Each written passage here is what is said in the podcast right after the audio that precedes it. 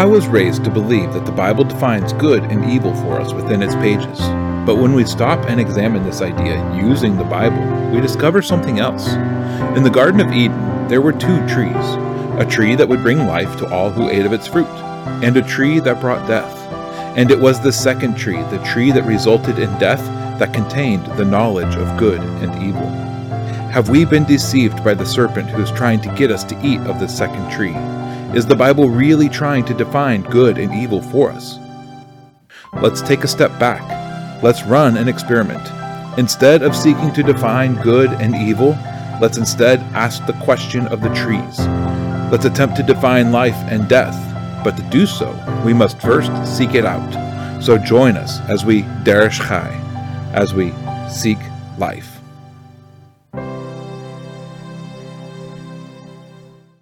Hey everybody, welcome to the Derish Chai Experiment, the show where we look to the seemingly disparate sections of Scripture to discern the flow of the text and the flow of thought and the theme contained within the text. The book of Leviticus is split into four major sections that describe various methods of worship of Hashem.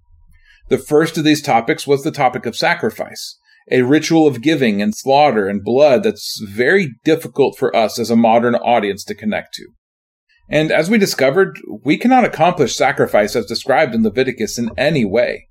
In fact, for us to attempt to carry out sacrifice in this way today would be a sin. But as we considered the topic of sacrifice, we discovered that each of the sacrifices covered an ideal that is still central to the worship of Hashem. Ideas such as the fear of Hashem in the Olah, the giving of tribute to a king in the Mincha, fellowship and peace with each other and with God in the Shlamim, humility, recognition of our own fallen nature in the Chatat, and recognition of wrongs committed in the Asham. After the topic of sacrifice, the text then turns to the topic of uncleanness.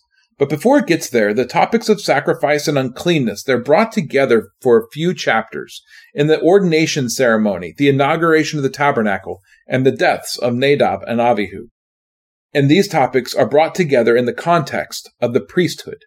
In fact, all four main topics of Leviticus are highlighted in these chapters. Holiness and the anointing of the priests during the ordination and in the deaths of Nadab and Avihu. The community in the inauguration of the tabernacle as their uncleanness is dealt with for the very first time, and as they're blessed by Aaron for the first time. And it's after these three chapters, the interlude of the topics of uncleanness is then brought to the front fully for the next five chapters. And once again, we encounter in the topic of uncleanness a whole lot of things that don't really matter to us at this point in history. Uncleanness, just as with sacrifice, only meant anything when the tabernacle and the temple existed. Without a temple, without a tabernacle, uncleanness is a topic that is relatively meaningless for us in application. Or is it? When we examine all that these chapters and others have to say about uncleanness, we discover that there is a singular idea that connects all of the examples of uncleanness together and that is death. And death, or the near proximity of death, is something that is not to be allowed into the presence of God.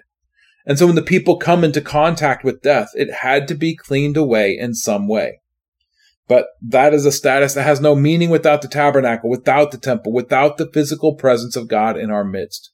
We have none of these things, and so uncleanness is something that's not really applicable to our walk. But uncleanness is still useful for us as it teaches us of our own nature and the nature of this world as a nature of death. And these natures are directly opposed to the nature of God. And for the most part, through this point, the book of Leviticus has not provided any real concrete actions that we can take. I mean, there's some ideals that have been revealed, but only to those who take the time to dig in and to really consider the text. But we always seek for a way to apply scripture to our lives, and there's very little of that in Leviticus. But Leviticus has provided for us a foundation of understanding ourselves in light of our God, and it has taught us the proper attitudes that we should have when we approach God, and it has taught us of the vast gulf that lies between us and God. And so for us in the age of Yeshua, Leviticus gives us an appreciation for the sacrifice that was made on our behalf to defeat death and to remove uncleanness so that we might draw close to Hashem. It's then in chapter 16 that the four main topics of Leviticus are brought together once again not just in one chapter, but also in one day of worship. Sacrifices are accomplished. Uncleanness is dealt with. The third topic of holiness is addressed. And the fourth topic of communal worship is highlighted. In one day, the book of Leviticus was brought to life as the lessons of all of Leviticus are applied. And in this one day, the sins of the people of Israel were dealt with and sent away into the wilderness. Just after this chapter on the Day of Atonement, the topic of the book shifts once again, this time to the topic of holiness, and for a short time, we finally find things that we can connect to, at least to a degree. And to begin with, this topic is introduced by what not to do. The things that a person can do to defile themselves and to remove themselves from the community of a holy God. And then for the next two chapters that we covered last week, we saw for the first time in Leviticus a bunch of things that we can actually do, things that we can relate to and practice. And this has for a very long time led people to believe that the act of doing these things will grant holiness to the person. But as we saw, these things do not grant holiness. Only Hashem can grant holiness to a person. But they are the expected way of life of someone who has been granted the status of holiness. Well, this week we enter back into the parts of Leviticus that do not really connect with us in any way.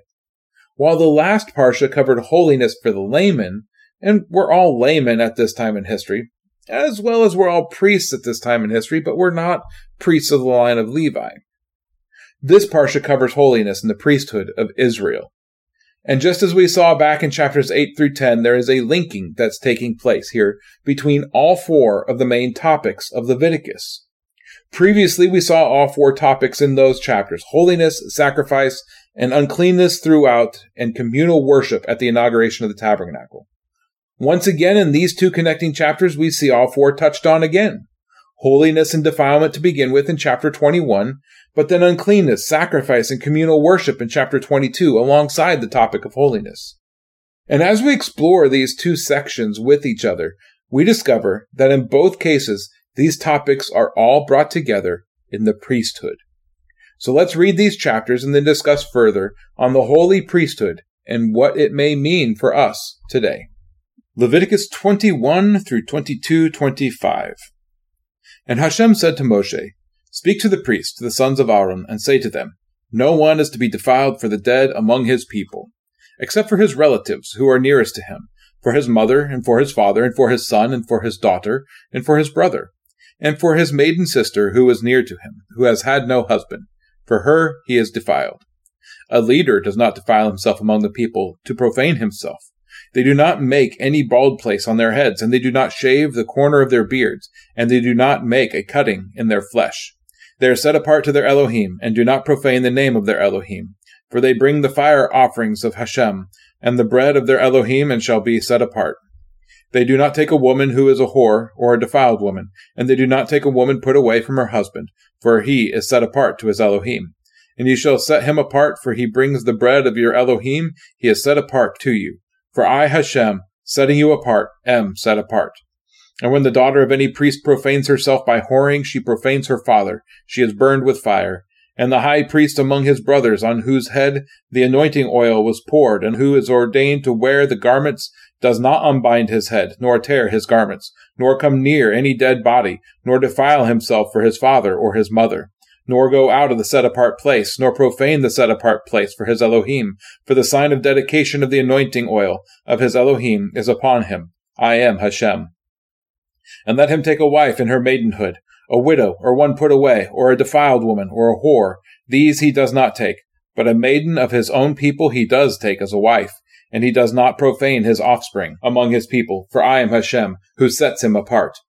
And Hashem spoke to Moshe, saying, Speak to Aaron, saying, No man of your offspring throughout their generations who has any defect is to draw near to bring the bread of his Elohim. For any man who has a defect is not to draw near. A man blind, or one lame, or disfigured, or deformed. A man who has a broken foot, or a broken hand, or is a hunchback, or a dwarf, or a man who has a defect in his eye, or eczema, or scab, or is a eunuch. No man among the offspring of Aaron the priest who has the defect is to come near to bring the offerings made by fire to Hashem. He has a defect. He does not come near to bring the bread of his Elohim. He does eat the bread of his Elohim, both the most set apart and the set apart. Only he does not go near the veil or approach the altar, because he has a defect, lest he profanes my set apart places. For I am Hashem, who sets them apart. Thus Moshe spoke to Aaron and his sons, and to all the children of Israel. And Hashem spoke to Moshe, saying, Speak to Aaron and his sons that they separate themselves from the set apart offerings of the children of Israel, and that they do not profane my set apart name, in what they set apart to me. I am Hashem.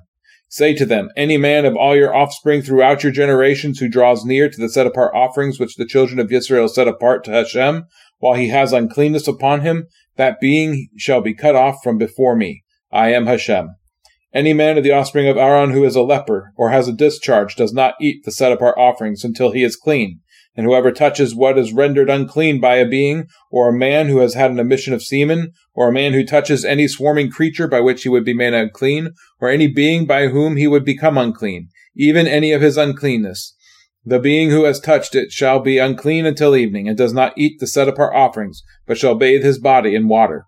And when the sun goes down, he shall be clean, and afterward eat the set apart offerings, because it is his food. He does not eat that which dies or is torn by a beast, becoming unclean by it. I am Hashem. And they shall guard my charge, lest they bear sin for it, and die thereby, when they profane it. I, Hashem, set them apart. And no stranger eats of the set apart offering. A sojourner with the priest or hired servant does not eat of the set apart offering. But when the priest buys a being with his silver, he does eat of it. And one who is born in his house does eat his food. And when a priest's daughter is married to a stranger, she does not eat of the set apart offerings.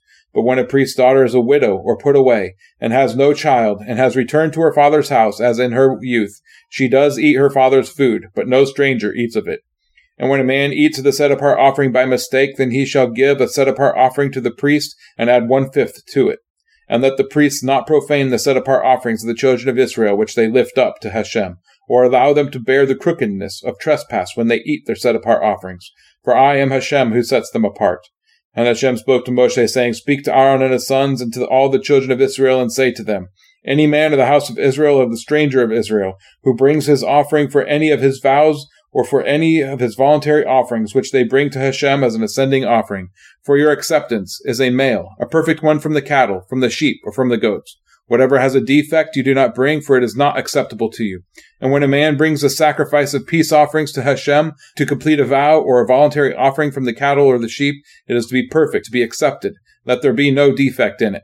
Those blind or broken or cut or having an ulcer or eczema or scab, you do not bring to Hashem, nor make an offering by fire of them on the altar to Hashem. As for a bull or a lamb that has any limb deformed or dwarfed, you do prepare it as a voluntary offering but for a vow offering it is not accepted. Do not bring to Hashem what is bruised or crushed or torn or cut, nor do it in your land. And from the son of your stranger's hand do not bring any of these as the bread of your Elohim, for their corruption is in them, and defects are in them. They are not acceptable for you. So, all the way back in chapter 4, we read of the sin sacrifice that was to be made when a person sinned by mistake. In that passage, we saw very clearly that there is a difference that is very real in those who had been anointed as priests and a layman of the people. A priest who had sinned was required to bring a bull to cover his own sin, while a layman was allowed to bring either a goat or a sheep for his sins. In this early instance, we see the higher status of the priesthood over the layman. And what was done with the blood of the sacrifice reveals a lot about the duties and the expectations of each. For the priest, the blood of the bull was sprinkled at the entrance of the tent before the veil, and then the blood was applied to the horns of the altar of incense inside the tabernacle before being poured out at the base of the altar. It was taken into the tabernacle. For the layman, though, the blood of the sacrifice was not taken into the tabernacle. The blood of this sacrifice was applied to the horns of the altar of the sacrifice in the courtyard. The differences in where the blood of these sacrifices was applied teach us further of the difference between a priest and a layman. The layman was allowed to come up to, but never to pass the altar of sacrifice. The priest, however, was allowed into the tabernacle all the way up to the altar of incense. And what is it that determined the distance that one was able to go in the tabernacle? Well, our usual response is something along the lines of, well, it was their bloodline. they were of the line of Aaron. But that's not completely accurate, as we see in this chapter. If a person has a defect, even from the line of Aaron, they were not allowed to serve in the tabernacle.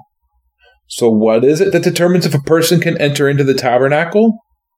It's the level of holiness that the person was granted by God. In chapter 9, we read of extra holiness being granted to the priests in the ordination ceremony. They were anointed with the holy anointing oil, granting them a measure of holiness that others were not given. And that level of holiness then had greater expectations that came along with it on how a person should act. Well, last week we saw the level of expectation that was placed in a layman. Not just the layman, but for everyone. So when we get here and we read of how holiness is to be lived out by the priest, we need to recognize that this is above and beyond what we just read. There is for the priest a much higher level of holiness expected of them. And when we turn to this week's passage, we see this clearly. The instructions for the priest's holiness begins with being defiled for a dead body. Now, this is so completely contrary to how we operate today. When a person dies, who is it that performs the funeral? Well, it's a priest or a pastor. It's the ones that we consider to be the closest to God and who fulfill the role of representing God to the people. These are now the ones who are present for nearly every death. Now, the thing that we have to wrestle with is does this even matter today? Uncleanness from death is something that we all have and that none of us can possibly take care of. And as stated before, with uncleanness not even really being an issue, do we even need to take care of this? Added to this, the priests of Leviticus were to come before the presence of God in a very physical way, something that we don't do today. So, does this command even matter? Will a priest or a pastor or a community leader be defiled for the dead by coming close to them? I tend towards the answer of um, no more than they already are. And at this point in history, uncleanness of this sort does not matter as it once did. I do, however, find it interesting how our cultural views on this have changed from the ideals presented in Leviticus, not just here, but in many other areas. Now, in verses 4 through 6, we read that a leader is not to profane themselves. Now, we should understand that this word for leader here is not the same as the word for leader back in chapter 5, when it makes a differentiation between the leader and the priest and how their sacrifices are to be handled. The word translated as leader in my translation here is the word Baal. It's a word that simply means Lord or Master. This, this is not a governmental type of leader but is still talking of the priests. Then we are told that they are not to defile themselves by taking several actions making a bald spot on their heads, shaving the corner of their beards, or cutting their flesh. Last week we saw these same commands given, and in that place it was made clear that it was, quote, for the dead. Well, here we find that three of the four items that we contemplated last week are once again associated with for the dead. This time, not through an explicit declaration of for the dead, but rather through the proximity of the command of the idea of mourning for the dead. Now, what is it that's missing from this list that was in the previous list? Well, it's tattoos. So the question is is the prohibition against tattoos in the context of for the dead, or is it a standalone command like so many others in chapter 19? Well, if we use this passage as a guide, then no, tattoos are not associated with death here. And so maybe they're not in the previous chapter as well. If we read through the list in chapter 19, we find the first three listed in the phrase for the dead, with tattoos then coming after the phrase. Now, this is one of those things that there's a lot of disagreement out there over. Should a person get a tattoo? Well, it can go either way. And so I'm going to leave the distinction up to you. Uh, but I do ask you to recognize that when the things that are done for the dead are repeated in this chapter, tattoos are not among them. Then in verse 6, we read once again of the one thing that we can damage that belongs to God. It is possible for a priest who serves in the presence of God and who acts contrary to these commands to defile the name of God, to take his holy name and to make it common or void. Something that we've covered before and we'll cover again, so we'll move on. Beginning in verse 7, we read that a priest is to be choosy in who he marries because a husband and wife, they become one and they're united together in a very real but often intangible way. For a priest to marry a woman who has been defiled would in turn bring defilement upon himself. And so we get a list of women who have been defiled. No whores, no defiled women. This presumably means a woman who's had sex outside of marriage. And no woman who's been put away from their husband. Now, I'm not going to take a lot of time right now to dig into the difference between divorce and being put away in the Hebrew and the ancient Near East culture. For now, simply understand that being put away was a different thing than that of a divorce. A divorced woman is one that has a document that signifies that she has been legally separated from her husband. A woman who has been put away is one that has been simply driven out of her husband's house, but is still legally married. A woman who's been put away, she's not legally divorced, and so she cannot legally remarry. Well, we'll get deeper into this topic in the book of Deuteronomy. Now, the question comes was a priest allowed to marry a divorced woman? I, I, really don't know if this distinction between being put away and divorced applies in this case, as a divorcee is not mentioned specifically. Again, I'm not sure it even matters today, so we're not going to get hung up on it. And then we read of the daughter of the priest if she defiles herself through whoring, a word in the Hebrew that can also mean just simply committing fornication. She is to be put to death. Presumably, this command is for any daughter of a priest who chooses to sleep with another man outside of the covenant of marriage. Again, this kind of defilement reflects on the priest and it brings not only shame to her family, but shame before God. Now, we've encountered this before, and it's difficult for our Western guilt and innocence ears to hear this, but there appears to be a measure of honor killing in this command. Notice, though, that it is the daughter who defiles herself that is to be put to death, not a daughter who is defiled by another. Too often in modern honor shame cultures, and even ancient, the victims of rape are killed because of the shame that their family suffers. And so the daughter or the sister is killed to remove their shame. This is not the case here. This only applied if the daughter engaged in the act willfully. And this only applied to the family of a priest the ones who are granted the holiness of God. As we see in chapter 22, the unmarried daughter of a priest is part of his household, and so she eats of the holy things. Holy and defiled, they cannot coexist, and so in an honor shame culture, the daughter had to be expunged. We have a hard time accepting that, but we have to remember the Bible wasn't written to our sensibilities, and it wasn't written into our culture. And so, through this little aside, we find that both chapter 19 and 20 are represented in this listing of what defiles a priest above and beyond what defiles a layman. All of the topics in this chapter are present in both chapters 19 and 20. In verse 10, the topic turns to a high priest, and once again the same topics from before with only a slight change. The requirements for how the high priest is to handle his hair is for the first time followed by a command that the high priest is not to tear his garments. Once again, we find a command that is connected to mourning, as it was a common practice for a person to tear their clothing when mourning a loss. And in the trial of Yeshua, we read of a very important moment when the high priest invalidates himself and his office by doing this very thing. Matthew chapter 25, 64 through 65. And Yeshua said to him, You have said it. Besides, I say to you, from now on you shall see the Son of Man sitting on the right hand of power and coming on the clouds of the heaven.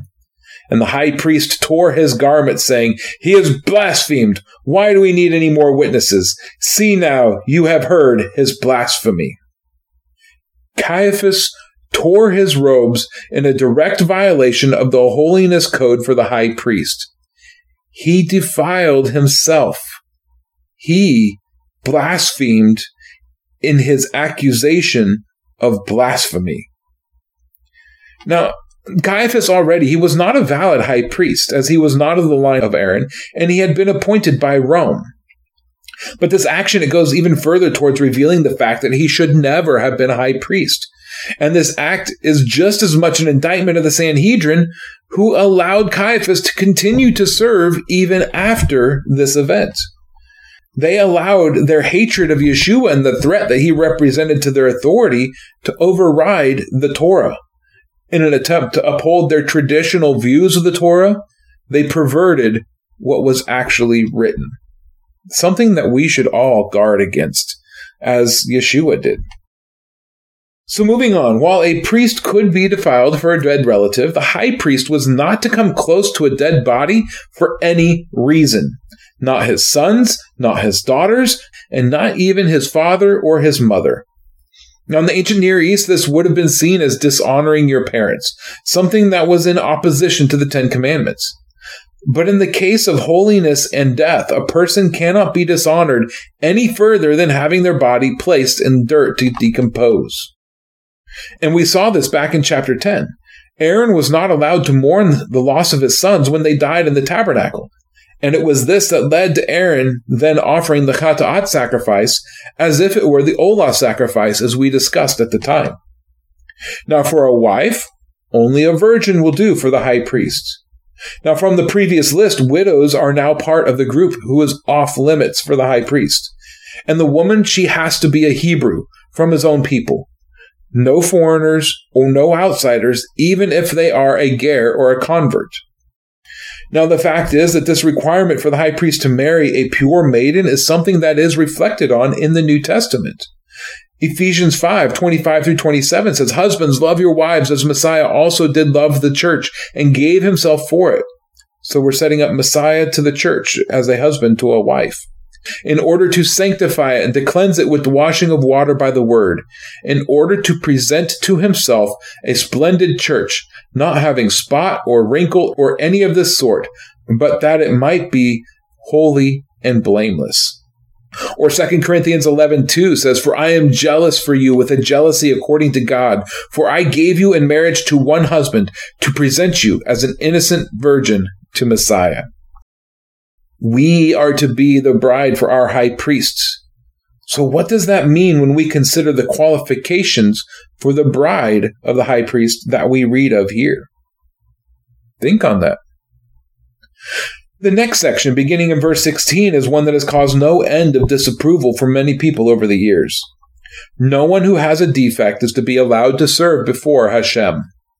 Today, this would be called ableism treating a person who is handicapped as somehow less than the able bodied. And this view is one that causes some modern readers to shake their head at the backwards nature of Scripture. And I suppose that this accusation is accurate to a degree. The issue is holding the idea of ableism as a legitimate gauge of right action. A person who is handicapped is not in a state to approach before a holy God. There's a defect and our world contains defects in all sorts of ways. It's on us to not present a holy God with things that are defective. Frankly, I would not even qualify to serve as a priest myself because of my bad eyesight and my less than stellar complexion. But that does not mean that a man with a defect is not holy. Because of his lineage and because of the duties and the rights and the inheritance that they were given to his ancestors, a man with a defect could still eat of the weekly showbread and the sacrifices, as was his right as a son of Aaron. So while a man with a defect could not serve in the tabernacle because they did not have that required level of holiness, they did still receive holiness by birth and by the rights that were due to them by their lineage. So while this may seem like ableism, it is in fact a protection for a disabled person. We saw already two men die because they approached God with a defective form of worship. To approach him with a defective body would likely result in a similar outcome. I mean, just as we wouldn't put a paralytic around heavy machinery or working in a foundry because of the increased danger that their handicap would place them in, so too God does not want someone who is less than perfect coming before him. But the disabled son of Aaron, they're not cast off. They're not removed from the community. They're not even removed from the tribe or the family. The disabled priest still partakes of the holy food without having to endanger himself by performing the holy duties. And as we have seen, Hashem's holiness is a dangerous thing. Transgressing it can lead to all sorts of negative consequences up to death. And add to this that Hashem's honor is paramount. His glory in bringing shame upon the proceedings at the tabernacle leads to defilement. We have to always remember that we are not reading of modern guilt and innocence society. We are reading of an ancient honor shame culture. And in an honor shame culture, all shame is to be avoided at all costs. In chapter 22, we see the text transition now to what I spoke of in the introduction. In just a few verses, we read of a sacrifice, uncleanness, and worship of the community all at once. And in verse 2, we read again that the priests can profane the holy name of Hashem if they don't treat the sacrifices in a proper manner. In verse 3, we read of the other three topics being introduced into the text all at once. Any one of your offspring, the community, who draws near to sacrifice, the holy action, while unclean, is to be removed from the community of Israel. Then in verse 3, the text goes back to the sons of Aaron. They too, they're forbidden from eating the holy things while in a state of uncleanness.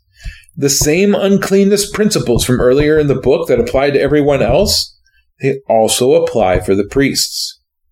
Don't think that the holiness that's been granted protects you from uncleanness.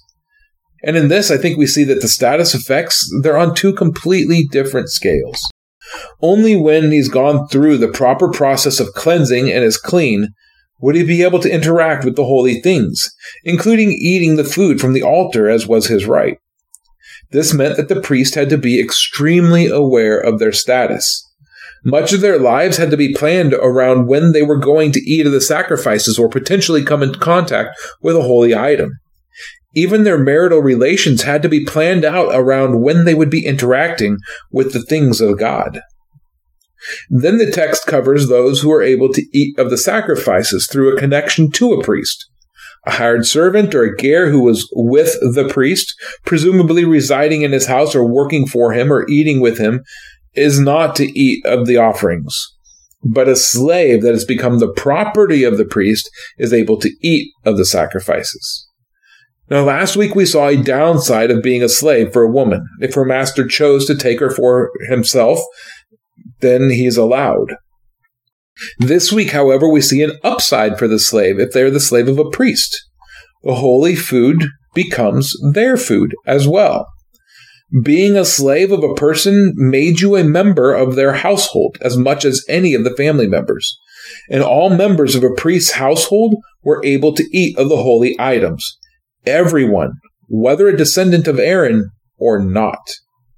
And the daughter of a priest can eat while in her father's house, but not when she leaves his house.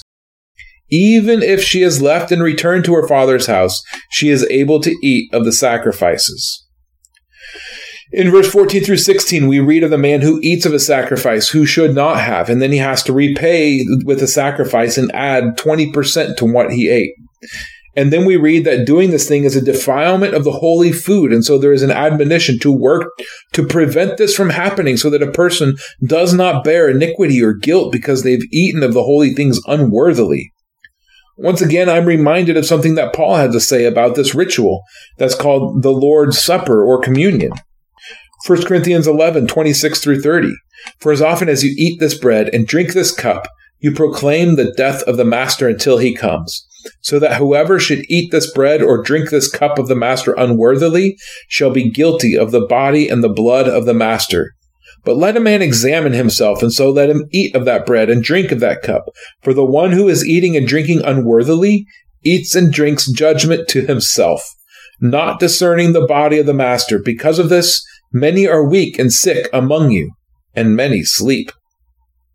Paul makes the claim that there are many who are sick or who die because they partake of this practice in an unworthy manner. And because of their eating of this food, this, dare I say it, this holy food, there is infirmity and death introduced into the body of Messiah.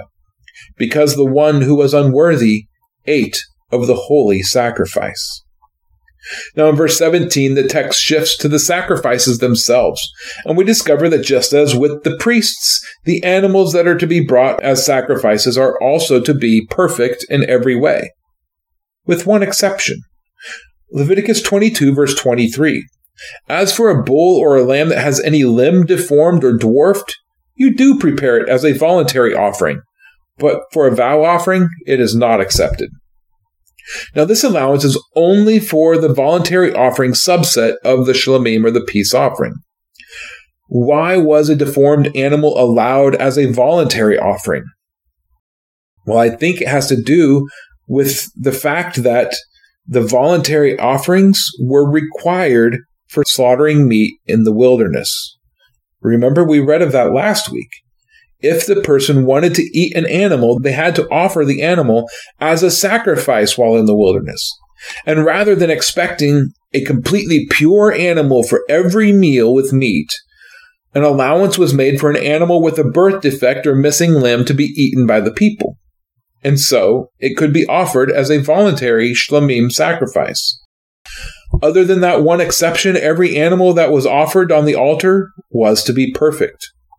Now, there's a type of defective animal that's listed that is not a visible defect. In verse 25, an animal that's been raised by a stranger is not to be offered. And the animal is inherently defiled. Now, we need to be aware that the word used here is not ger, not a friendly stranger. It is instead a nachar. So the issue here is not a person who is simply a foreigner, Instead, the issue is a person who is a hostile foreigner. A ger is a foreigner who serves the same God of Israel. But a nachar is a person who serves other gods and generally tends to be hostile towards Israel. An animal that comes from this source is one that is inherently defiled and it cannot be offered as a sacrifice to God. And that's it for this week's text. Uh, through all of this, we get an expanded view of holiness before the topic closes. Holiness is a topic that is truly important for us to understand because we are told to conduct ourselves with all holiness in 1 Peter. And in that same book, we are told that we're being built up into a holy priesthood. And what was the role of the priest? Well, it's to represent God to men, to be the one that the people looked to when they wanted to interact with God. We are the representatives of God before men. We are made in his image when we accept our call to be men and we cease being beasts. We bear the name of our God and we reflect his image. Now, just as the wife of a high priest must be undefiled, so too we must strive to remain undefiled. And just as only a priest without defect can serve, we should strive to be without defect. We bring the sacrifices of our lips and we offer our own bodies as sacrifices every day. Or at least we should. And so we, as priests in training, we must do all that we can to reflect holiness to all around us. We, as the betrothed of Messiah, we must remain pure. We are His. We are His people. We are His representatives. And living out holiness, living out His character is what will best represent him to a defiled world. Uncleanness? Well, uncleanness teaches us about ourselves. But holiness, holiness teaches us about him. So let us strive to be more like him in every way that we possibly can. And let's strive to seek life in all that we do. Shalom.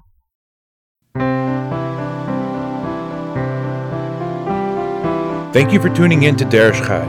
If this content has blessed you and you would like more, please consider subscribing, liking, commenting, and sharing with others. To find out more about what we do and to support this ministry, head over to seeklifesc.com. That's seeklifesc.com. We'll see you again next time as we Derish Chai, as we seek life. Shalom.